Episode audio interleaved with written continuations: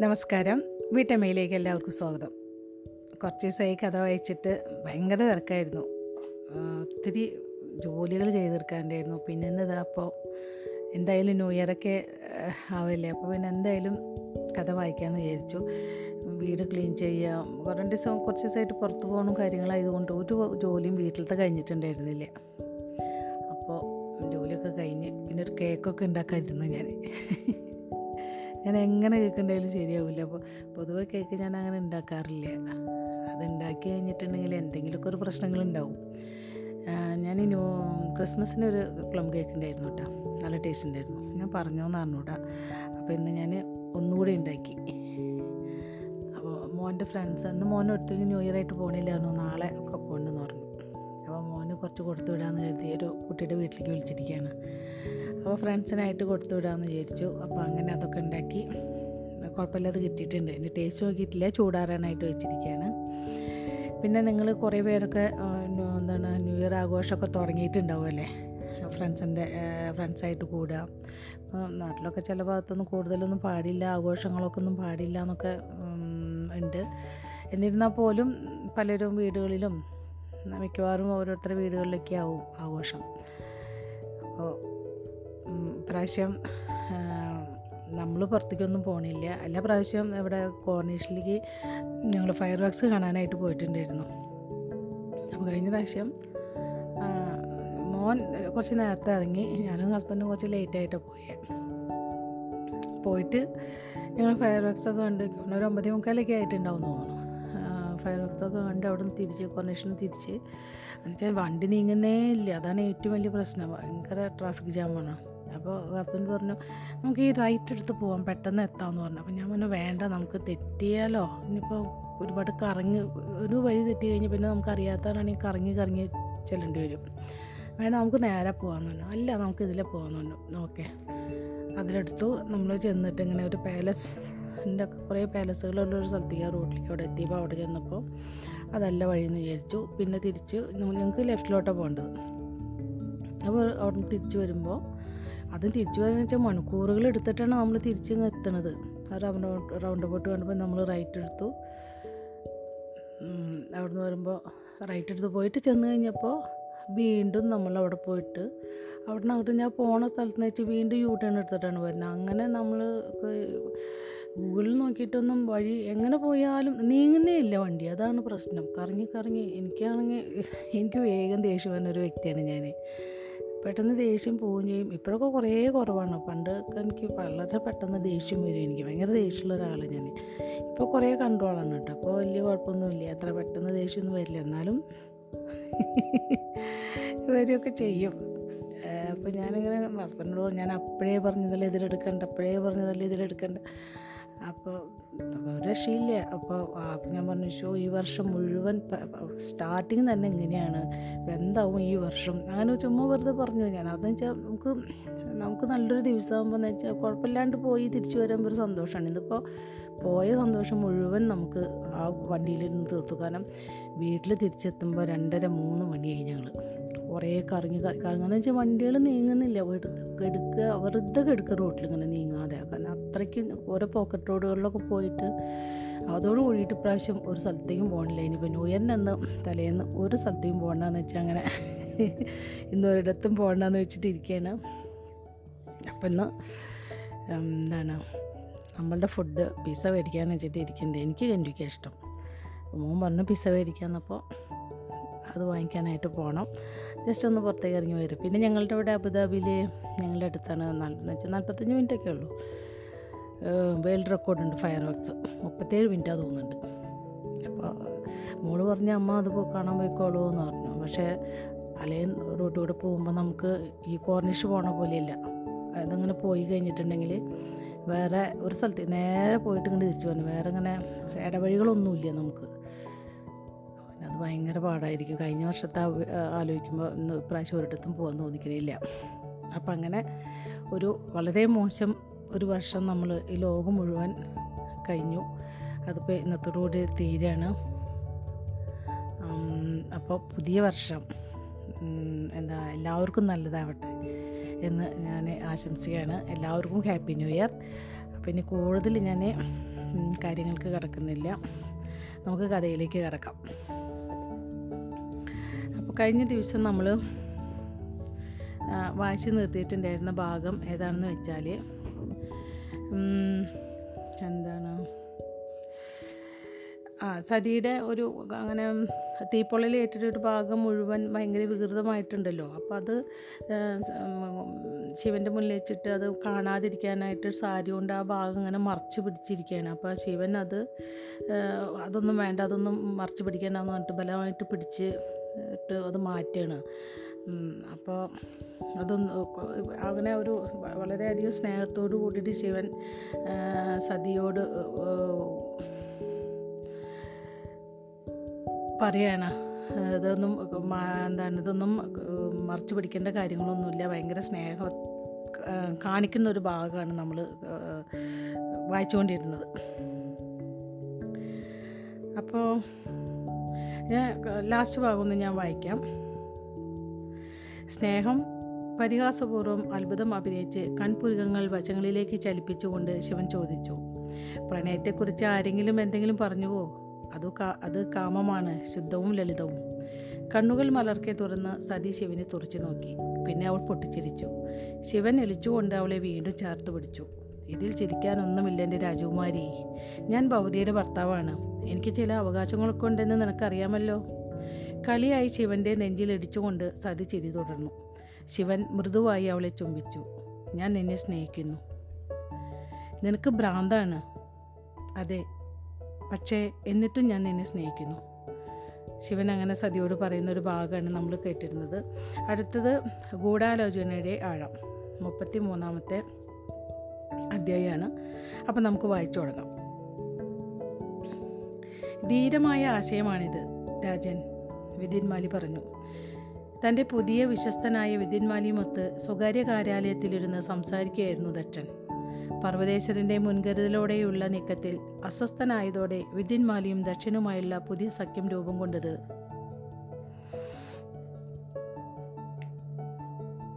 പർവതേശ്വരന്റെ ഞാൻ ഒന്നുകൂടി വായിക്കാം അത് നമ്മൾ ചില വാക്കുകൾ നമ്മൾ കൃത്യമായിട്ട് നിർത്തിയിട്ടില്ലെങ്കിൽ അത് സെന്റൻസ് അവിടെ അവസാനിക്കാത്ത പോലെയാണ്. അതിന്റെ മീനിങ് തന്നെ മാറിപ്പോവും അപ്പോൾ ഞാൻ വായിച്ചു പോയപ്പോൾ അത് വേറെ വിധത്തിലായി. തെറ്റി വായിച്ചിട്ടില്ല. പക്ഷേ ആ ഒരു വായിക്കുന്ന ഒരു രീതിയുണ്ട്. പർവതേശ്വരന്റെ മുൻകരുതലോടെയുള്ള നീക്കത്തിൽ അസ്വസ്ഥന അസ്വസ്ഥനായതോടെയാണ് വിദ്യന്മാലിയും ദക്ഷിണവുമായുള്ള പുതിയ സഖ്യം രൂപം കൊണ്ടത്. പർവതേശ്വരൻ പർവതേശ്വരന്റെ കാത്തിരുന്നു കാണാമെന്നുള്ള സമീപനം ശിവന്റെ സൈന്യത്തിൽ സൈന്യത്തിന് ദേവഗിരിയിലേറ്റ പരാജയത്തിൽ നിന്ന് വിമുക്തമാകുവാനുള്ള സാവകാശം നൽകുന്നുവെന്നായിരുന്നു വിദ്യന്മാലിയുടെ വാദം. അയാൾ ചക്രവർത്തിയുമൊത്ത് കൂടുതൽ സമയം ചെലവഴിക്കാൻ തുടങ്ങി. ചക്രവർത്തിയുടെയും കുടുംബത്തിന്റെയും കൊട്ടാരത്തിന്റെയും സുരക്ഷയ്ക്കായി ആയിരം പേരുള്ള ഒരു സൈനിക സംഘം രൂപീകരിച്ച് അതിന്റെ ചുമതലക്കാരനായി വിതിൻമാലിയെ നിയമിച്ചു. ഇത് അയാൾക്ക് വളരെ ലളിതമായ ഒരു മെച്ചം നേടിക്കൊടുത്തു. ചക്രവർത്തിയെ ഏൽപ്പിക്കുന്ന വ്യക്തിപരമായ രഹസ്യ ദൗത്യങ്ങൾ നിർവഹിക്കുവാനുള്ള ചുമതല ഈ സൈനിക ദളത്തിനായിരിക്കും ഈ ബന്ധത്തിലെ വർദ്ധിച്ചു വരുന്ന ഊഷ്മളത മനസ്സിലാക്കിയ ദക്ഷൻ അവസാനം യുദ്ധം അവസാനിപ്പിക്കുന്നതിനായി താൻ കണ്ടെത്തിയ ഉപായത്തെക്കുറിച്ച് അയാളോട് പറഞ്ഞു. ഭൃഗുവിൽ നിന്നുണ്ടായതിനേക്കാൾ തികച്ചും വ്യത്യസ്തമായ പ്രതികരണമാണ് വിദ്യന്മാരിൽ നിന്നു- നിന്നുണ്ടായത് എന്ന് കണ്ടപ്പോൾ ദക്ഷൻ ആഹ്ലാദം കൊണ്ടു. അതുതന്നെ ആഹ്ലാദവാനായ ദക്ഷൻ പറഞ്ഞു മറ്റുള്ളവർക്ക് എന്തുകൊണ്ടാണിത് മനസ്സിലാവാത്തതെന്ന് എനിക്കറിഞ്ഞുകൂടാ. തിരുമനസേ അങ്ങാണ് ഇവിടുത്തെ ചക്രവർത്തി. വിദ്യന്മാലി പറഞ്ഞു മറ്റുള്ളവർ ഇക്കാര്യത്തിൽ യോജിക്കുന്നുണ്ടോ എന്നൊന്നും അങ്ങ് നോക്കേണ്ടതില്ല. പക്ഷേ ഈ പദ്ധതിയുമായി മുന്നോട്ട് പോകാൻ തീരുമാനിച്ചിട്ടുണ്ടെങ്കിൽ അതായിരിക്കും മെലൂഹയുടെ തീരുമാനം. നമ്മൾ മുന്നോട്ട് പോകണമെന്ന് താങ്കൾ ശരിക്കും കരുതുന്നുണ്ടോ? ഞാൻ എന്ത് കരുതുന്നു എന്നൊന്നും അങ്ങ് നോക്കേണ്ടതില്ല രാജൻ. അങ്ങേക്ക് എന്തു തോന്നുന്നു? അത് ഗംഭീരമായ ഉപായമാണെന്ന് എനിക്ക് തോന്നുന്നു. എങ്കിൽ അതുതന്നെയാണ് മെലൂഹയുടെ തോന്നൽ തിരുമനസേ. നമ്മൾ അത് നടപ്പാക്കണമെന്നാണ് ഞാൻ വിചാരിക്കുന്നത്. അങ്ങേക്ക് എന്നോട് എന്താണ് കൽപ്പിക്കുവാനുള്ളത്? ഞാൻ അതിന്റെ വിശദാംശങ്ങൾ തയ്യാറാക്കിയിട്ടില്ല ദളപതി. ദക്ഷൻ പറഞ്ഞു താങ്കൾ അതിനെക്കുറിച്ചൊന്ന് വിശദമായി ആലോചിക്കുക. അതിന്റെ വിപുലമായ കാര്യങ്ങൾ പരിശോധിക്കുന്നത് എന്റെ ജോലിയാണ്. തീർച്ചയായും വിതിന്മലി പറഞ്ഞു എന്നോട് പൊറുക്കണം പ്രഭു. പക്ഷേ മഹർഷിയും സേനാപതിയും ദേവഗിരിയിൽ നിന്ന് പോകാതെ നമുക്ക് ഈ പദ്ധതി നടപ്പാക്കുവാൻ സാധിക്കുകയില്ലെന്നാണ് എനിക്ക് തോന്നുന്നത്. നമ്മുടെ ഉദ്ദേശങ്ങളെക്കുറിച്ച് എന്തെങ്കിലും ചെറിയ സൂചനകൾ ലഭിച്ചാൽ അവർ നമ്മളെ തടയാൻ ശ്രമിക്കും. കരാജാബയിലേക്ക് പോകാനാണ് അവർ പദ്ധതി പദ്ധതി ഇട്ടിരിക്കുന്നത് അല്ലെങ്കിൽ അതായിരുന്നു പർവതേശ്വരന്റെ ഏറ്റവും അവസാനത്തെ തീരുമാനം. ആ ആശയത്തോട് ഇതുവരെ അനുകൂലമായ നിലപാടല്ല എനിക്കുള്ളത്. എന്നാൽ ഇനി ഞാനതിനെ പ്രോത്സാഹിപ്പിച്ച് അവരുടെ യാത്ര വേഗത്തിലാക്കാം. ആവേശകരമായ നീക്കമാണിത് രാജൻ. പക്ഷേ പദ്ധതിക്ക് അനുയോജ്യമായ കൊലയാളികളെ കണ്ടെത്തുവാനുള്ള ശ്രമത്തിൽ നമ്മൾ ശ്രദ്ധ കേന്ദ്രീകരിക്കണം. സമ്മതിച്ചു. പക്ഷേ എവിടെ നിന്ന് നമ്മളവരെ കണ്ടെത്തും? അവർ വിദേശികളായിരിക്കണം പ്രഭു. അവരെ ആരും തിരിച്ചറിയാൻ പാടില്ല. മേലങ്കികളും മുഖംമൂടികളും ധരിച്ചവരായിരിക്കണം എന്ന കാര്യം നിശ്ചയം. അവരെ കണ്ടാൽ നഗന്മാരാണെന്ന് തോന്നണം. അങ്ങനെയല്ലേ? തീർച്ചയായും അതെ. എനിക്ക് ചില ആളുകളെ അറിയാം. ഈ പണിയിൽ ഏറ്റവും മിടുക്കുള്ളവർ. അവർ എവിടുത്തുകാരാണ് ഈജിപ്ത്. ഹോ വരുണഭഗവാനെ അത് വളരെ അകലെയല്ലേ? അവർക്കിവിടെ എത്തിച്ചേരുവാൻ കുറേ സമയം വേണ്ടിവരും. ഞാൻ ഉടൻ തന്നെ പുറപ്പെടാം രാജൻ. അതായത് അങ്ങയുടെ അനുമതി ലഭിക്കുകയാണെങ്കിൽ. തീർച്ചയായും നിങ്ങൾക്ക് അതിനുള്ള അനുമതി തന്നിരിക്കുന്നു. ഈ ഉദ്യമം സഫലമാക്കുക വിതിന്മാലി എങ്കിൽ നൂറ്റാണ്ടുകളോളം മെലൂഹ നിങ്ങളുടെ പ്രകീർത്തനങ്ങൾ പാടിക്കൊണ്ടിരിക്കും.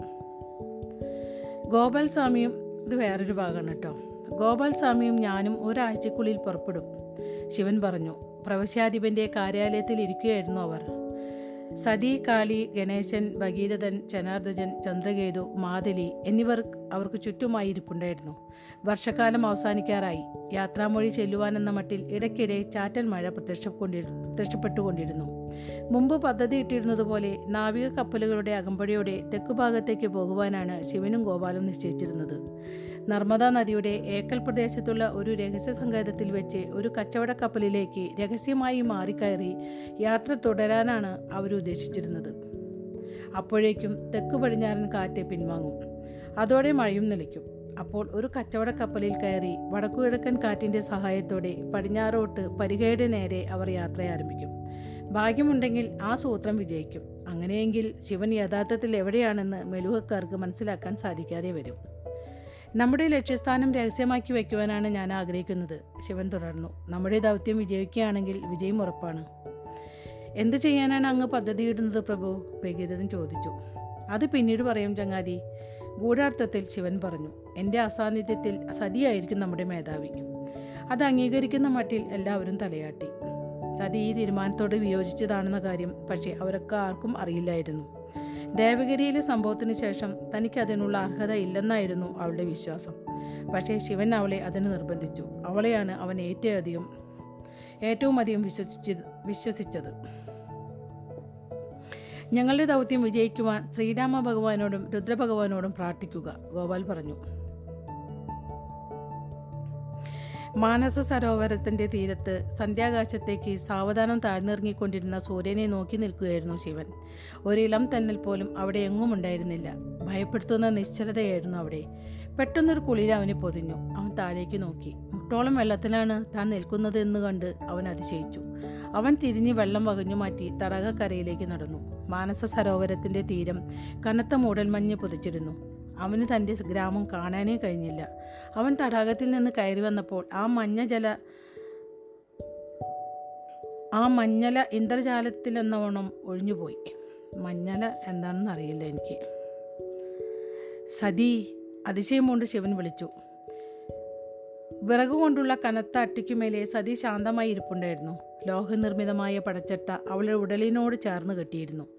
കൈത്തണ്ടയിലെ വളയ വളയങ്ങൾ സന്ധ്യാസമയത്തെ വെളിച്ചത്തിൽ തിളങ്ങി. പരിച അവളുടെ പുറകിൽ കെട്ടിവച്ചിരുന്നു. യുദ്ധത്തിന് തയ്യാറായിരുന്നു അവൾ. പക്ഷേ എന്തിനാണ് അന്ത്യയാത്രയിൽ ധരിക്കാറുള്ള കാവ്യ നിറത്തിലുള്ള അംഗവസ്ത്രം അവൾ ധരിച്ചിരുന്നത്? സതി അവളുടെ അടുത്തേക്ക് നടന്നു ചെന്നുകൊണ്ട് ശിവൻ വിളിച്ചു. സതി കണ്ണു തുറന്ന് ശാന്തമായി പുഞ്ചിരി തൂകി. അവൾ എന്തോ സംസാരിക്കുന്നതായി തോന്നി. പക്ഷേ ശിവനെ ആ വാക്കുകൾ കേൾക്കാൻ സാധിക്കുന്നില്ലായിരുന്നു. കുറച്ചു നേരം കഴിഞ്ഞതിന് ശേഷമാണ് അവ ശിവന്റെ കാതുകളിൽ എത്തിയിരുന്നത് ഞാൻ നിന്നെ കാത്തിരിക്കും. എന്ത്? നീ എവിടേക്കാണ് പോകുന്നത്? പെട്ടെന്ന് അവ്യക്തമായൊരു രൂപം കത്തുന്ന പന്തവുമായി പ്രത്യക്ഷപ്പെട്ടു. ഒരു നിമിഷം പോലും ശങ്കിക്കാതെ അയാൾ ആ പന്തം സതി ഇരുന്നിരുന്ന വിറകു കൊനയിലേക്ക് തള്ളിക്കയറ്റി. തൽക്ഷണം അതിന് തീപിടിച്ചു. സതി സ്തബ്ധനായി സതിയുടെ നേർക്ക് ഓടിച്ചെന്നുകൊണ്ട് ശിവനലറി സതി അപ്പോഴും ആളിക്കത്തിക്കൊണ്ടിരുന്ന ആ ചിതയ്ക്ക് മുകളിൽ ശാന്തത വിടാതെയിരുന്നു. അവളുടെ സ്വർഗീയമായ പുഞ്ചിരി അവൾക്ക് ചുറ്റും കുതിച്ചു പൊങ്ങിക്കൊണ്ടിരുന്ന ജ്വാലകൾക്ക് ദുരൂഹ ഭീകരമായ വൈരുദ്ധ്യം ചാർത്തി.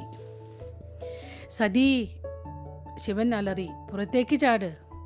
പക്ഷേ സതി ഇളകിയില്ല. അവളിൽ നിന്നും കുറച്ചു വാരുകൾ മാത്രം അകലെ എത്തിയപ്പോൾ ശിവന്റെ മുന്നിലേക്ക് ഒരു കൂട്ടം പടയാളികൾ ചാടിയിറങ്ങി. അവരെ വശത്തേക്ക് തള്ളി മാറ്റുന്നതിനായി ശിവൻ വാളെടുത്ത് വീശി. പക്ഷേ അവർ അവനോട് നിർത്താതെ പോരാടി. അവന്റെ പഴയ സ്വപ്നത്തിൽ കണ്ടതുപോലെ രോമാവൃത ശരീരമുള്ള രാക്ഷസന്മാരായിരുന്നു അവർ. ശിവൻ അവരുമായി അക്ഷീണം പോരാടിയെങ്കിലും അവരെ പിന്തള്ളി അവനെ മുന്നോട്ട് നീങ്ങാൻ സാധിച്ചില്ല. അതിനിടയിൽ ആ തീജ്വാലകൾ അവളെ അവന് തീജ്വാലകൾ അവളെ അവന് കാണാൻ കഴിയാത്ത വിധം പൊതിഞ്ഞു കഴിഞ്ഞിരുന്നു. എന്നിട്ടും രക്ഷപ്പെടാൻ ശ്രമിക്കാതെ അവൾ ആ ചിതയ്ക്ക് മുകളിൽ തന്നെ ഇരുന്നു. സതി വീണ്ടും ശിവൻ വിളിച്ചു. വിയർത്തു കുളിച്ച് എഴുന്നേറ്റ ശിവൻ കൈ നീട്ടി പരതി. കണ്ണുകൾക്ക് ഇരുട്ടുമായി സമരസപ്പെടുത്തുവാൻ ഒരു നിമിഷം വേണ്ടിവന്നു അവൻ ഇടതുവശത്തേക്ക് തിരിഞ്ഞു. സതി ഉറങ്ങുകയായിരുന്നു. അവളുടെ പൊള്ളിയ കവിൾ ആ രാവിന്റെ നേർത്ത വെളിച്ചത്തിൽ വ്യക്തമായി കാണാമായിരുന്നു. ശിവൻ ഉടനെ ഭാര്യയെ പുൽകി. ശിവ ഒന്ന് ഇളകിക്കൊണ്ട് സതി മന്ത്രിച്ചു. ശിവൻ ഒന്നും മിണ്ടിയില്ല. അവൻ ഭാര്യയെ ഇറുകെ പുലുകി. അവന്റെ കണ്ണി കണ്ണിലൂടെ കണ്ണീരൊഴുകി. ശിവ പൂർണമായും ഉണർന്നു കഴിഞ്ഞ സതി വിളിച്ചു. എന്താ കാര്യം പ്രിയനെ? വികാരം കൊണ്ട് വിമിട്ടപ്പെട്ട ശിവനെ ഒരു വാക്ക് പോലും ഉരിയാടുവാൻ കഴിഞ്ഞില്ല.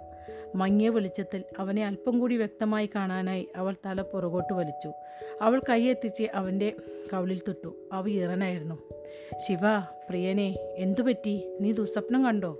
സതി ഞാൻ മടങ്ങി വരുന്നതുവരെ നീ യുദ്ധത്തിന് ഇറങ്ങുകയില്ലെന്ന് എനിക്ക് വാക്കുതാ. ശിവ അങ്ങാണ് എന്നെ സേനാമേധാവിയാക്കിയത്. സൈന്യത്തിന് യുദ്ധത്തിന് ഇറങ്ങേണ്ടി വന്നാൽ എനിക്ക് അവരെ നയിക്കേണ്ടി വരും. അത് അങ്ങേക്ക് അറിയാമല്ലോ. ശിവൻ മൗനം വലിച്ചു അങ്ങ് എന്താണ് കണ്ടത്? അവൻ തലയാട്ടുക മാത്രം ചെയ്തു. അത് വെറും സ്വപ്നമാണ് ശിവ. അതിന് യാതൊരു അർത്ഥവുമില്ല. അങ്ങിപ്പോൾ ഒരു യാത്രയുമായി ബന്ധപ്പെട്ട കാര്യങ്ങളിൽ ശ്രദ്ധ കേന്ദ്രീകരിക്കുക. അങ്ങ് നാളെ പുറപ്പെടുകയാണ്. വായുപുത്രന്മാരുമായി ബന്ധപ്പെട്ടുള്ള ദൗത്യത്തിൽ അങ്ങ് വിജയിക്കണം. അത് ഈ യുദ്ധത്തിന് അറുതി വരുത്തും. എന്നെ പ്രതിയുള്ള ഉത്കണ്ഠകൾ അങ്ങോട്ട് ശ്രദ്ധ തെറ്റിക്കാതിരിക്കട്ടെ. പോകാൻ കൂട്ടാക്കാതെ ശിവൻ നിസ്സംഗനായി അവിടെ നിന്നു. ശിവ അങ്ങ് ഭാവിയെ ചുമലിലേറ്റി കൊണ്ടുപോവുകയാണ് ഞാൻ ഒരിക്കൽ കൂടി പറയുകയാണ് എന്നോടുള്ള സ്നേഹം ഒരിക്കലും അങ്ങയുടെ ശ്രദ്ധ തെറ്റിക്കാതിരിക്കട്ടെ. അത് വെറും ഒരു സ്വപ്നം മാത്രമായിരുന്നു അത്രമാത്രം. നീയില്ലാതെ എനിക്ക് ജീവിക്കാനാവുകയില്ല. അങ്ങനെ വേണ്ടി വരില്ല. അങ്ങ് മടങ്ങി വരുമ്പോൾ ഞാൻ ഇവിടെ തന്നെ ഉണ്ടാകും. ഞാൻ വാക്കു തരുന്നു. ശിവൻ അല്പം പിന്നോട്ട് മാറി. സതിയുടെ കണ്ണുകളിലെ ആഴത്തിലേക്ക് നോക്കി. തീയുള്ളിടത്ത് നിന്ന് അകന്നു മാറി നിൽക്കണം. ശിവ നിനക്ക് എന്താ പറ്റിയത്? സതി എനിക്ക് വാക്കുത. നീ തീയുള്ളിടത്ത് നിന്ന് അകന്നു മാറി നിൽക്കണം. ശരി ശിവ ഞാൻ വാക്കു തരുന്നു. അപ്പം ഈ ഒരു ചെറിയ അധ്യായം ഇവിടെ അവസാനിക്കുകയാണ്. അപ്പോൾ ഇന്നേക്ക് ഇത് മതിയോ? വളരെ ചെറിയതായിരുന്നു. പക്ഷേ നമുക്ക് വളരെ വിഷമം തോന്നുന്ന ഒരു അധ്യായമാണ് ഇതിലെ സ്വപ്നമൊക്കെ ശിവൻ കണ്ടപ്പോൾ. അപ്പോൾ ഞാൻ നാളെ അല്ലെങ്കിൽ ഇന്ന് തന്നെ ഞാൻ സമയമുണ്ടെങ്കിൽ അടുത്ത അധ്യായം ഞാൻ വായിക്കാം. എന്നിട്ട് ഉംബർഗാവിന്റെ സഹായത്തോടെ ഉംബർഗാവിന്റെ സഹായത്തോടെ എന്നുള്ള അധ്യായമാണ് മുപ്പത്തി നാലാമത്തെ അത് ഞാൻ ഒത്തിരി ഉണ്ടോ എന്ന് നോക്കട്ടെ. കുറച്ചുള്ളൂ. വെച്ചെങ്കിൽ രണ്ട് നാല് പേജേ ഉള്ളൂ എങ്കിൽ ഞാനത് വായിച്ചു തരാം. അതല്ലെന്നുണ്ടെങ്കിൽ കുറച്ചധികം ഉണ്ടായിരിക്കും. അപ്പോൾ നാലഞ്ച് പേജേ ഉള്ളൂ. അപ്പോൾ ഞാൻ വായിച്ചു തുടങ്ങിയാലോ? നിങ്ങൾക്ക് ബോറടിക്കോ കുറേ കുറച്ച് കുറച്ചധികം സമയമാണെങ്കിൽ. എന്നാലും സാരമില്ല അല്ലേ? അപ്പോൾ കുറേ ദിവസം കഴിഞ്ഞ് വായിക്കല്ലേ ഞാൻ. അപ്പോൾ ഞാൻ അടുത്ത അധ്യായം കൂടി ഞാൻ വായിച്ചു തരാം. ഉംബർഗാവിന്റെ സഹായത്തോടെ മുപ്പത്തി നാലാമത്തെ അധ്യായമാണ് അപ്പോൾ നമുക്ക് വായിച്ചു തുടങ്ങാം. അപ്പോൾ ശിവൻ ഒരു വാക്ക് പറഞ്ഞിട്ട് ശരി ശിവ ഞാൻ വാക്ക് തരുന്നു എന്ന് പറയാണ് സതി. ശിവൻ പുറപ്പെടാൻ തയ്യാറായി കഴിഞ്ഞിരുന്നു. അവന്റെ സഞ്ചികൾ കപ്പലിലേക്ക് കൊടുത്തയച്ചു കഴിഞ്ഞിരുന്നു. തന്റെ അടുത്ത ചങ്ങാതിമാരോടും സഹായികളോടും മുറിക്ക് പുറത്തു പോകാൻ അവൻ ആജ്ഞാപിച്ചു. സതിയുമായി കുറച്ച് നിമിഷങ്ങൾ ചെലവഴിക്കണമെന്ന് അവൻ ആഗ്രഹിച്ചു. ഞാൻ പോയി വരാം ശിവൻ മന്ത്രിച്ചു. അവൾ പുഞ്ചിരിച്ചുകൊണ്ട് ശിവനെ പുൽകി. എന്റെ പ്രിയനെ എനിക്കൊന്നും സംഭവിക്കുകയില്ല അത്ര എളുപ്പത്തിലൊന്നും താങ്കൾക്ക് എന്നെ ഒഴിവാക്കാൻ കഴിയുകയില്ല. താൻ ഉപ ഉപയോഗിക്കാറുള്ള ആ വരികൾ സതി പ്രയോഗിക്കുന്നത് കേട്ട് ശിവൻ മൃദുവായി ചിരിച്ചു. എനിക്കറിയാം വിവേകശൂന്യമായ ഒരു പേടി സ്വപ്നത്തോടുള്ള അമിത പ്രതികരണം മാത്രമായിരുന്നു അത്. സതിയുടെ മുഖം പിടിച്ചുയർത്തി വാത്സല്യപൂർവം അവൻ അവളെ ചുംബിച്ചു. ഞാൻ നിന്നെ പ്രണയിക്കുന്നു. ഞാനും നിന്നെ പ്രണയിക്കുന്നു. ഇനി വേറൊരു ഭാഗമാണിത് രണ്ടാഴ്ചയ്ക്ക് ശേഷം നർമ്മദ ഏക്കൽ പ്രദേശത്തിന്റെ വടക്കുഭാഗത്തുള്ള ആരും കാണാത്ത ചതുപ്പ് നിറഞ്ഞ ഒരു തടാകത്തിന്റെ തീരത്ത് ശിവനും ഗോപാലും നിന്നു. തലേന്ന് രാത്രി ഒരു സംഘം സൈനിക കപ്പലുകൾ ആ തടാകത്തിലേക്ക് രഹസ്യമായി പ്രവേശിച്ചിരുന്നു. ചെറിയൊരു സംഘം ആളുകളുമായി തുഴവഞ്ചിയിൽ കയറിയ ശിവനും ഗോപാലും രഹസ്യമായി തടാകക്കരയിലേക്ക് നീങ്ങി.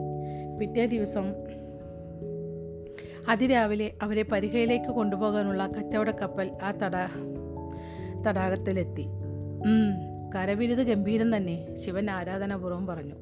വലിയ ചരക്കുകൾ കയറ്റിക്കൊണ്ടുപോകാൻ ഉദ്ദേശിച്ച് നിർമ്മിക്കപ്പെട്ട വലിയൊരു കപ്പലായിരുന്നു അതെന്ന് ആർക്കും സംശയമുണ്ടാവില്ല. എന്നാൽ ഇതിന്റെ പായ്മരവും ഉയരവുമുള്ള അമരവും താഴ്ന്ന അണിയവും കാണുന്ന ഒരു നാവികനെ അതിവേഗം സഞ്ചരിക്കുന്നതിന് വേണ്ടിയാണ് ഇത് രൂപകൽപ്പന ചെയ്തിട്ടുള്ളതെന്ന് മനസ്സിലാക്കുവാൻ സാധിക്കും. ഇതിനു പുറമെ കപ്പലിന്റെ ഇരുവശത്തും രണ്ടു വരി തുഴകൾ സ്ഥാപിച്ചിരുന്നു. ആവശ്യമെങ്കിൽ മനുഷ്യശക്തി ഉപയോഗിച്ച് കപ്പലിനെ മുന്നോട്ട് നീക്കുവാൻ വേണ്ടിയായിരുന്നു അത് ചെയ്തിരുന്നത്. യഥാർത്ഥത്തിൽ നമുക്ക് തുഴച്ചുക തുഴച്ചിൽക്കാരുടെ ആവശ്യമില്ല ഗോപാൽ പറഞ്ഞു. നമ്മുടെ കാറ്റുപായകൾക്ക് വടക്കുകിഴക്കൻ കാറ്റിന്റെ സഹായം ലഭിക്കും. എവിടുത്തുകാരെ എവിടത്തുകാരിയാണ് ഈ സുന്ദരി? ഉംബർഗാവ് എന്ന കപ്പലുകൾ നിർമ്മിക്കുന്ന ഗ്രാമത്തിൽ നിന്നുള്ളവളാണിവൾ. ഉംബർഗാവ്? അതെവിടെയാണ്? നർമ്മദയുടെ ഏക്കൽ പ്രദേശത്തിന് തെക്ക് ഭാഗത്ത്. അത് സ്വദീപിന്റെയോ മെലുഹയുടെയോ ഭാഗമല്ലല്ലോ. താങ്കൾ ഊഹിച്ചത് ശരിയാണ് എന്റെ ചങ്ങാതി. ആരും പിന്തുടർന്നു ചെല്ലാത്ത സ്ഥലമായതിനാൽ കപ്പലുകൾ നിർമ്മിക്കുവാൻ അത്യുത്തമം. ആ പ്രദേശത്തിന്റെ ഭരണാധികാരിയായ ജാദവ് റാണ പ്രായോഗിക മതിയായ മനുഷ്യനാണ്. നാഗന്മാർ അയാളെ പലവട്ടം സഹായിച്ചിട്ടുണ്ട്. അവരുടെ സൗഹൃദത്തിന് വലിയ വില കൽപ്പിക്കുന്ന ആളാണ് അയാൾ. അയാളുടെ കാളുകൾ കപ്പലുകൾ നിർമ്മിക്കുന്നതിൽ അതിവിദഗ്ധരാണ്. മനുഷ്യശേഷിക്ക് കഴിയാവുന്നതിൽ വെച്ച് ഏറ്റവും വേഗത്തിൽ ഈ ഈ കപ്പൽ നമ്മളെ പരികയിലെത്തിക്കും കൗതുകകരം. അവരുടെ അമൂല്യമായ സൗഹൃദത്തിന് നമ്മൾ എന്നും നന്ദിയുള്ളവരായിരിക്കും. അല്ല ഗോപാൽ പുഞ്ചിരിച്ചുകൊണ്ട് പറഞ്ഞു നീലകണ്ഠൻ എന്ന സമ്മാനം പരികയിലെത്തുന്നു എന്ന് ഉറപ്പാക്കുകയാണ് ഉംബർഗാവ് ചെയ്യുന്നത്. അതുകൊണ്ട് പരിഹയാണ് ഉംബർഗാവിനോട് നന്ദി പറയേണ്ടത്. ഞാനൊരു സമ്മാനമൊന്നുമല്ല ശിവൻ പറഞ്ഞു. അതെ വായുപുത്രന്മാരുടെ ലക്ഷ്യം കൈവരിക്കുവാൻ താങ്കൾ അവരെ സഹായിക്കുന്നതാണ് അതിനുള്ള കാരണം. തിന്മ വിജയിക്കുകയില്ല എന്നൊരു ശബ്ദം അവർ രുദ്രഭഗവാന് മുമ്പാകെ നടത്തിയിട്ടുണ്ട്. അത് സഫലീകരിക്കുവാൻ താങ്കൾ അവരെ സഹായിക്കും. പതിവ് പോലെ അമ്പരന്ന് ശിവൻ ഒന്നും മിണ്ടാതെ നിന്നു. ഒരു ദിവസം പരിഹ പരിഹ ഈ സമ്മാനത്തിന് പകരം മറ്റൊന്ന് ഉംബർഗാവിന് നൽകും. ദീർഘദർശിയായ ഗോപാൽ പറഞ്ഞു. സുഹൃത്തെ താങ്കൾക്കിപ്പോൾ താങ്കൾക്കിപ്പോൾ എന്തു തോന്നുന്നു? ശിവന്റെ മുറിയിൽ പ്രവേശിച്ച ഉടനെ ഗോപാൽ ചോദിച്ചു. രണ്ടുപേരെയും വഹിച്ചുകൊണ്ടുള്ള ആ കപ്പൽ ഒരാഴ്ചയിലധികമായി കടലിലൂടെ സഞ്ചരിച്ചു കൊണ്ടിരുന്നു. കടൽ തീരം വിട്ട് ഏറെ ദൂരം മുന്നോട്ട് സഞ്ചരിച്ചു ഇരുന്നതിനാൽ അവർ ഏതെങ്കിലും മെലൂഹൻ നാവിക കപ്പലൂടെ മുന്നിൽ എത്തിപ്പെടാനുള്ള സാധ്യത ഇല്ലാതായി കഴിഞ്ഞിരുന്നു. അശാന്തമായ സമുദ്രത്തിലൂടെയാണ് അവസാനത്തെ കുറച്ച് ദിവസം അവർ യാത്ര ചെയ്തതെങ്കിലും നാവികർക്ക് അതെല്ലാം ശീലമായിരുന്നതിനാൽ അവർക്കതുകൊണ്ട് യാതൊരു ബുദ്ധിമുട്ടും ഉണ്ടായില്ല. നിരവധി തവണ ആ ജലപ്പരപ്പിലൂടെ സഞ്ചരിച്ചിരുന്ന ഗോപാലിനും അതൊരു ബുദ്ധിമുട്ടായിരുന്നില്ല. ഒരിക്കൽ മാത്രമാണ് ശിവൻ സമുദ്രയാത്ര നടത്തിയിരുന്നത്. നർമ്മദയുടെ ഏക്കൽ പ്രദേശത്തു നിന്നും ലോതലിലേക്കുള്ള യാത്ര പക്ഷേ തീരപ്രദേശത്തോട് ചേർന്നുള്ളതായിരുന്നു. അതുകൊണ്ട് നീലകണ്ഠന് കടൽ ചുരുക്കിന്റെ വിഷമങ്ങൾ ഉണ്ടായതിൽ അതിശി അതിശയിക്കാനൊന്നുമില്ലായിരുന്നു. എന്റെ വയറ്റിനകത്ത് ഇനി യാതൊന്നും ശേഷിച്ചിട്ടില്ല. അതെല്ലാം ഇളക്കി മറിച്ച് പുറത്തിട്ടിരിക്കുകയല്ലേ? കട്ടിലിൽ കിടന്ന് മുകളിലേക്ക് നോക്കിക്കൊണ്ട് ശിവൻ ശപിച്ചുകൊണ്ടിരുന്നു. ഈ കള്ളക്കടലിനെ ഭ്രാന്ത് പിടിച്ചിരിക്കുന്നു. മരുന്ന് കഴിക്കാനുള്ള സമയമായി നീലകണ്ഠ ഗോപാൽ പതിയെ ചിരിച്ചു. ഇതെന്താ ഇങ്ങനെ പണ്ഡിറ്റ്ജി? ഒന്നും വയറ്റിൽ കിടക്കുന്നില്ലല്ലോ. എത്ര നേരം ഈ മരുന്ന് അകത്ത് കിടക്കുന്നുവോ അത്രയ്ക്കായിരിക്കും അതിന്റെ ഫലം. ഈ മരുന്ന് കഴിക്കൂ. ഗോപാൽ എന്തോ ഒരു തരം പച്ചമരുന്നിന്റെ നീര് ഒരു മരത്തവിയിലേക്ക് ഒഴിച്ചു. പതുക്കെ ഒന്ന് ഇളക്കിയ ശേഷം വാസുദേവ മുഖ്യൻ അത് ശിവന് നൽകി. അത് ഇറക്കിയ ശേഷം ശിവൻ കട്ടിലയിൽ കട്ടിലിലേക്ക് മലർന്നു. പുണ്യ സരോവരമേ എന്നെ രക്ഷിക്കണേ ശിവൻ പുറപുറത്തു അല്പസമയമെങ്കിലും ഈ മരുന്ന് എന്റെ വയറ്റിൽ കിടക്കണേ. പക്ഷേ ആ പ്രാർത്ഥന മനസ്സ് സരോവരത്തിൽ സമയത്തിനെത്തിയില്ലെന്ന് തോന്നുന്നു. ഒരു വശത്തേക്ക് ചെരിഞ്ഞു കിടന്ന് താഴെ വെച്ചിരുന്ന പാത്രം ശിവൻ കൈയെത്തിച്ചെടുത്തു. കട്ടലിനടുത്ത് നിന്നിരുന്നൊരു സാവി നാവികൻ ഒരു നനഞ്ഞ തുവർത്തുമായി ഓടി വന്നു. അത് കയ്യിൽ വാങ്ങി ശിവൻ മുഖം തുടച്ചു. വിരേചനം തലകുലുക്കി മുകൾത്തട്ടിലേക്ക് നോക്കിക്കൊണ്ട് ശിവൻ പറഞ്ഞു ഇത് വേറൊരു ഭാഗമാണിത്. ദേവഗിരിയിൽ നിന്ന് പുറത്തേക്കിറങ്ങിയ വലിയൊരു സൈന്യത്തിന്റെ മുന്നിലായി ഭൃഗുവും പർവതേശ്വരനും കുതിരപ്പുറത്ത് സഞ്ചരിച്ചു. ബിയാസ് നദീതീരത്തേക്കായിരുന്നു അവരുടെ ആ യാത്ര. അവിടെ നിന്ന് കപ്പലിൽ കരാജാബയിലേക്ക് പോകാനായിരുന്നു അവരുടെ ഉദ്ദേശം. കരാജാബയിലുള്ള ഈ ശക്തി മത്തായ നാവിക വ്യൂഹം മാത്രമല്ല ഈ സൈനിക മാറ്റം കൊണ്ട് നമുക്ക് ലഭിച്ച ഗുണം. ഭൃഗു പറഞ്ഞു. പർവതേശ്വരൻ മുഖം ചൊളിച്ചു. മറ്റെന്തൊക്കെ ഗുണങ്ങളാണ് നമുക്ക് ലഭിക്കുക മഹർഷി? ചക്രവർത്തിയുടെ വിഡിത്തം നിറഞ്ഞ ഉത്തരവുകൾ നമുക്ക് കേൾക്കേണ്ടതില്ലല്ലോ എന്നതൊരു യാഥാർത്ഥ്യമല്ലേ? താങ്കൾക്ക് ഉചിതമെന്ന് തോന്നുന്ന രീതിയിൽ യുദ്ധം നയിക്കുവാനുള്ള സ്വാതന്ത്ര്യം ലഭിക്കും. ഭൃഗുവിന് ദക്ഷിണോട് പുച്ഛമായിരുന്നു എന്ന് വ്യക്തം. ദക്ഷന്റെ വിവേകശൂന്യമായ പദ്ധതികൾക്ക് ഭൃഗു ചെവി കൊടുത്തതേയില്ല. വളരെ അച്ചടക്കമുള്ള ഒരു മെലുഹക്കാരനായിരുന്ന പർവതേശ്വരനെ ചക്രവർത്തിയെ നേരിട്ട് വിമർശിക്കുവാൻ സാധിച്ചിരുന്നില്ല. നിശബ്ദത കൊണ്ട് അദ്ദേഹം തന്റെ ആത്മസംയനം പ്രകടമാക്കി. ഭൃഗു പുഞ്ചിരിച്ചു. സേനാപതി പഴയ പെരുമാറ്റച്ചട്ടങ്ങൾ പാലിക്കുന്ന അപൂർവ ജനസിൽപ്പെട്ടയാളാണ് താങ്കൾ. ശ്രീരാമ ശ്രീരാമ ഭഗവാൻ താങ്കളെക്കുറിച്ചോർത്ത് അഭിമാനം പൂണ്ടു കാണും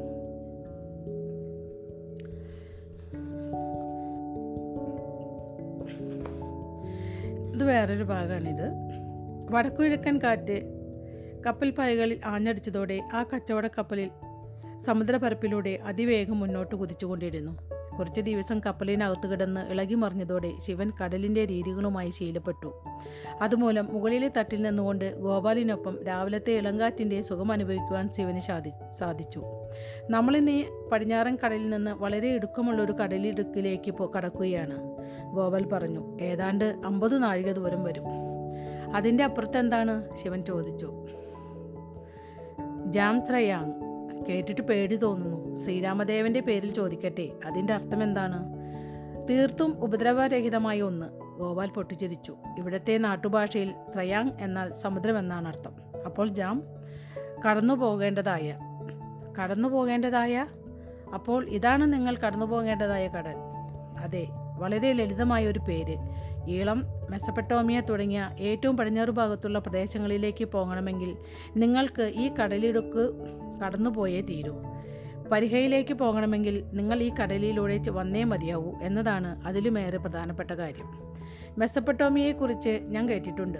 മെലൂഹമായി മെലൂഹയുമായി ആ രാജ്യത്തിന് ഉറച്ച വ്യാപാര ബന്ധങ്ങളുണ്ടെന്ന് തോന്നുന്നു. ശരിയല്ലേ? അതെ യൂഫ്രട്ടീസ് ടൈഗ്രീസ് എന്നീ രണ്ട് പ്രധാനപ്പെട്ട നദികൾക്കിടയിൽ സ്ഥാപിതമായ അതിശക്തവും സമ്പന്നവുമായ ഒരു രാജ്യമാണത്. മെലൂഹയേക്കാളും സ്വദീപിനേക്കാളും വലുതാണോ? അല്ല ഗോപാൽ പുഞ്ചിരിച്ചു. മെലൂഹയുടെ അത്ര പോലും വരില്ല.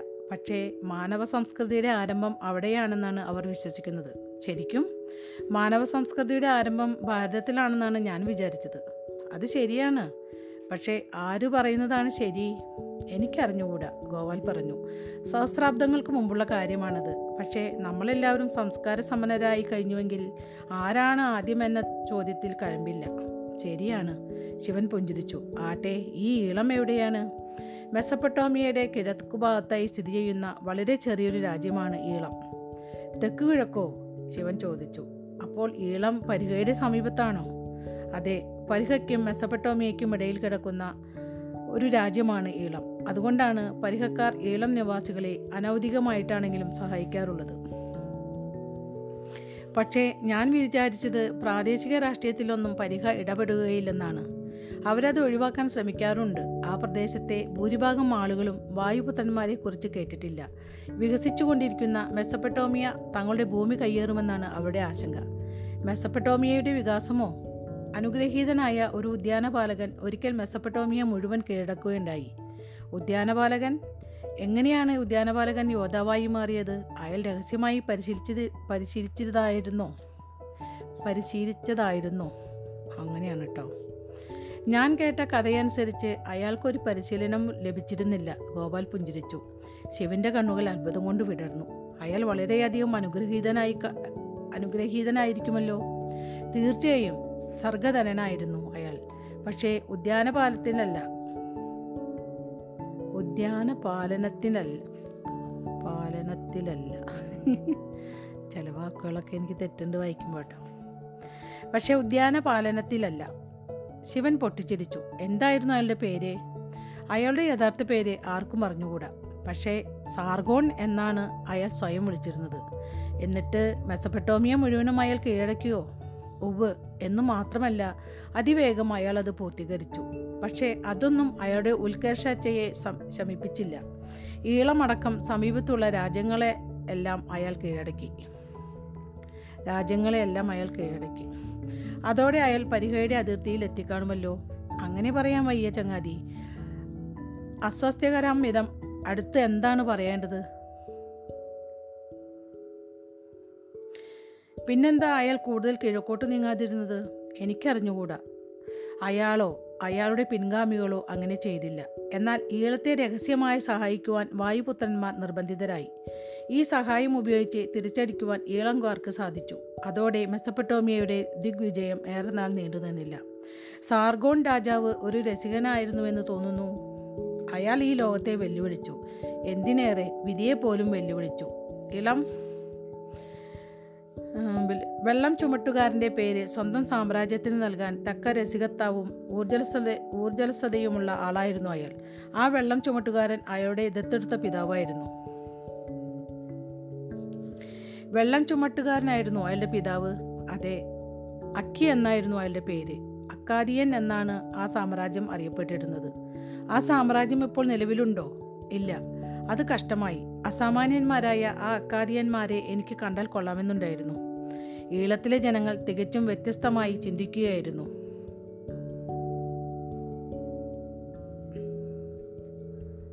ഒരു മിനിറ്റ് കേട്ടോ. ഈളത്തിൽ ഈളത്തിലെ ജനങ്ങൾ തികച്ചും വ്യത്യസ്തമായി ചിന്തിക്കുമായിരുന്നു നീലകണ്ഠൻ. എന്താണാവോ? ഇത് രണ്ടും തമ്മിലൊരു ബന്ധം എനിക്ക് തോന്നുന്നില്ല. അത് കഷ്ടമായി. അസാമാന്യന്മാരായ അക്കാദിയന്മാരെ എനിക്ക് കണ്ടാൽ കൊള്ളാമെന്നുണ്ടായിരുന്നു. ഈളത്തിലെ ജനങ്ങൾ തികച്ചും വ്യത്യസ്തമായി ചിന്തിക്കുമായിരുന്നു നീലകണ്ഠൻ. എനിക്ക് ഈ രണ്ടു വരി തമ്മിൽ എന്താ എന്ന് അറിഞ്ഞുകൂടാ. എനിക്ക് വായിക്കുമ്പോൾ ഒരു ഒന്ന് ഒരു ചേർന്ന് പോകാത്ത പോലെ തോന്നുന്നുണ്ടെന്ന് അറിയില്ല. നമുക്ക് നമുക്കത് അടുത്ത ഭാഗം വേറൊരു ഭാഗമാണിത്.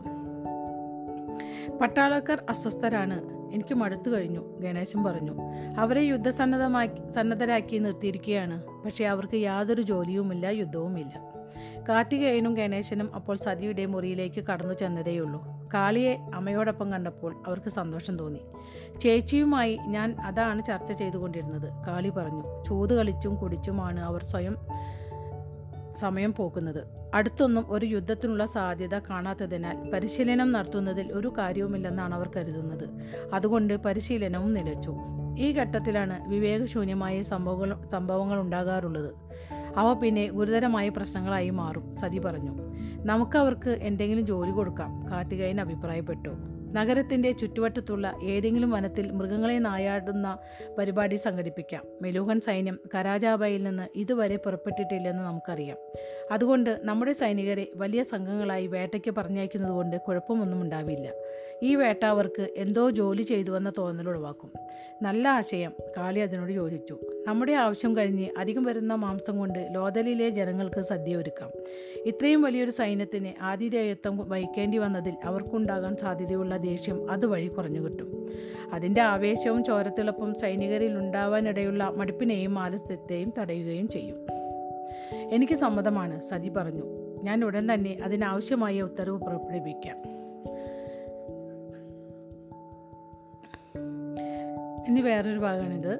നർമ്മദയുടെ ഏക്കൽ പ്രദേശത്തുള്ള രഹസ്യ തടാകത്തിൽ നിന്ന് അവർ യാത്ര ആരംഭിച്ചിട്ട് ഏകദേശം ഒന്നര മാസത്തോളമായിരുന്നു. ജാം കടലിലെ ഒറ്റപ്പെട്ട തീരപ്രദേശത്താണ് ശിവന്റെ കപ്പൽ നങ്കൂരമിട്ടിരുന്നത്. ആ സ്ഥലത്ത് ഏതെങ്കിലും തരത്തിലുള്ള ജനവാസമുണ്ടെന്ന് തോന്നുകയില്ല.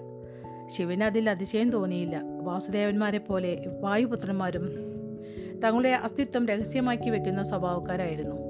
അവിടേക്ക് മനുഷ്യരെ സ്വാഗതം ചെയ്യുന്ന രീതിയിലുള്ള എന്തെങ്കിലും തുറമുഖ സംവിധാനം അവൻ പ്രതീക്ഷിച്ചിരുന്നില്ല. എന്നാൽ ചമ്പൽ തീരത്തിനടുത്തുള്ള ഉജ്ജയിനിയിൽ കണ്ട വാസുദേവ സാന്നിധ്യം സൂചിപ്പിക്കുന്ന ജ്വാലാരൂപം പോലെ എന്തെങ്കിലും ഒന്ന് ഇവിടെയും കാണുമെന്ന് അവൻ പ്രതീക്ഷിച്ചു.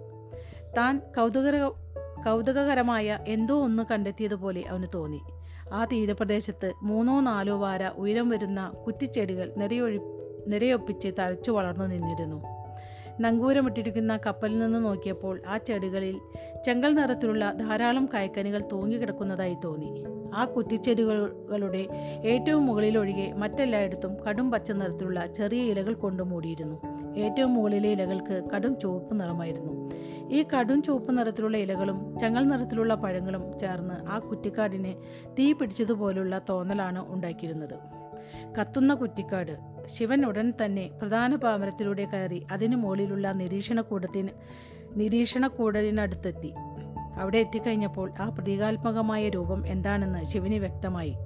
കുറ്റിച്ചെടികളും വെളുത്ത മണലും തവിട്ടു നിറത്തിലുള്ള പാറകളും ചേർന്നൊരുക്കിയ പ്രതീകാത്മ പ്രതീകാത്മക രൂപം ഫർവശി എന്ന പവിത്ര ജ്വാല സ്ത്രയണാത്മാവ്. ശിവൻ താഴേക്ക് ചെന്നപ്പോൾ ഗാവ ഗോപാൽ അവിടെ നിൽപ്പുണ്ടായിരുന്നു. താങ്കൾ അവിടെ ഒരു കൂട്ടം കണ്ടുവോ സുഹൃത്തെ? ഗോപാൽ ചോദിച്ചു. ഞാൻ ആ പവിത്രജോല കണ്ടു പരിശുദ്ധ ജീവിയെ. ഞാൻ ഫർവശിയെ കണ്ടു. ഫർവശി പേരാവെന്ന് വിചാരിക്കുന്നു. ഗോപാൽ ആദ്യം ഒന്നാം വരുന്നു പക്ഷേ അത് ദീർഘനേരം നീണ്ടു നിന്നില്ല തീർച്ചയായും മനോബു ഭഗവാൻ അദ്ദേഹം താങ്കൾക്ക് ഫർവശിയെക്കുറിച്ച് പറഞ്ഞു തന്നിട്ടുണ്ടാകും. അതെ രുദ്രഭഗവാന്റെ പ്രജകളുടെ വിശ്വാസ പ്രതീകമാണത് പരിശുദ്ധാത്മാക്കളെയാണ് ഫർവശി പ്രതിനിധീകരിക്കുന്നത്. മാലാകമാരെ അവർ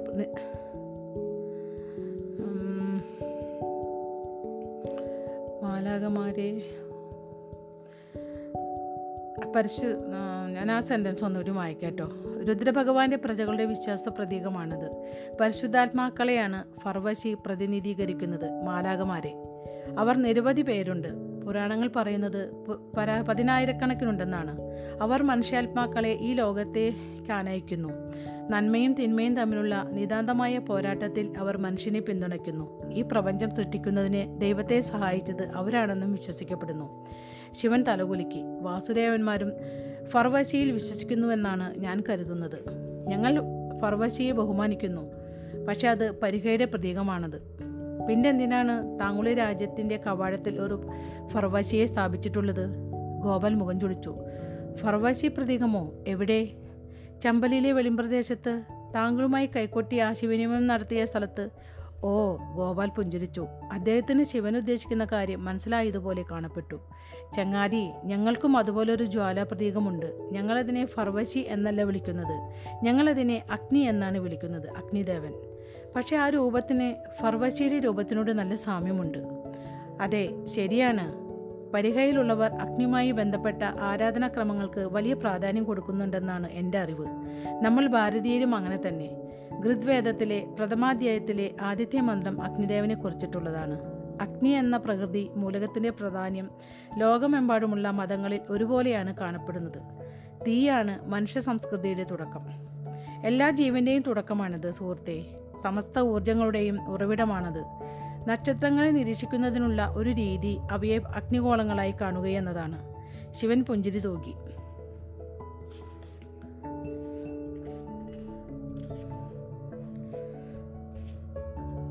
ഒരു നാവികൻ അവരെ അടുത്തേക്ക് ചെന്നു.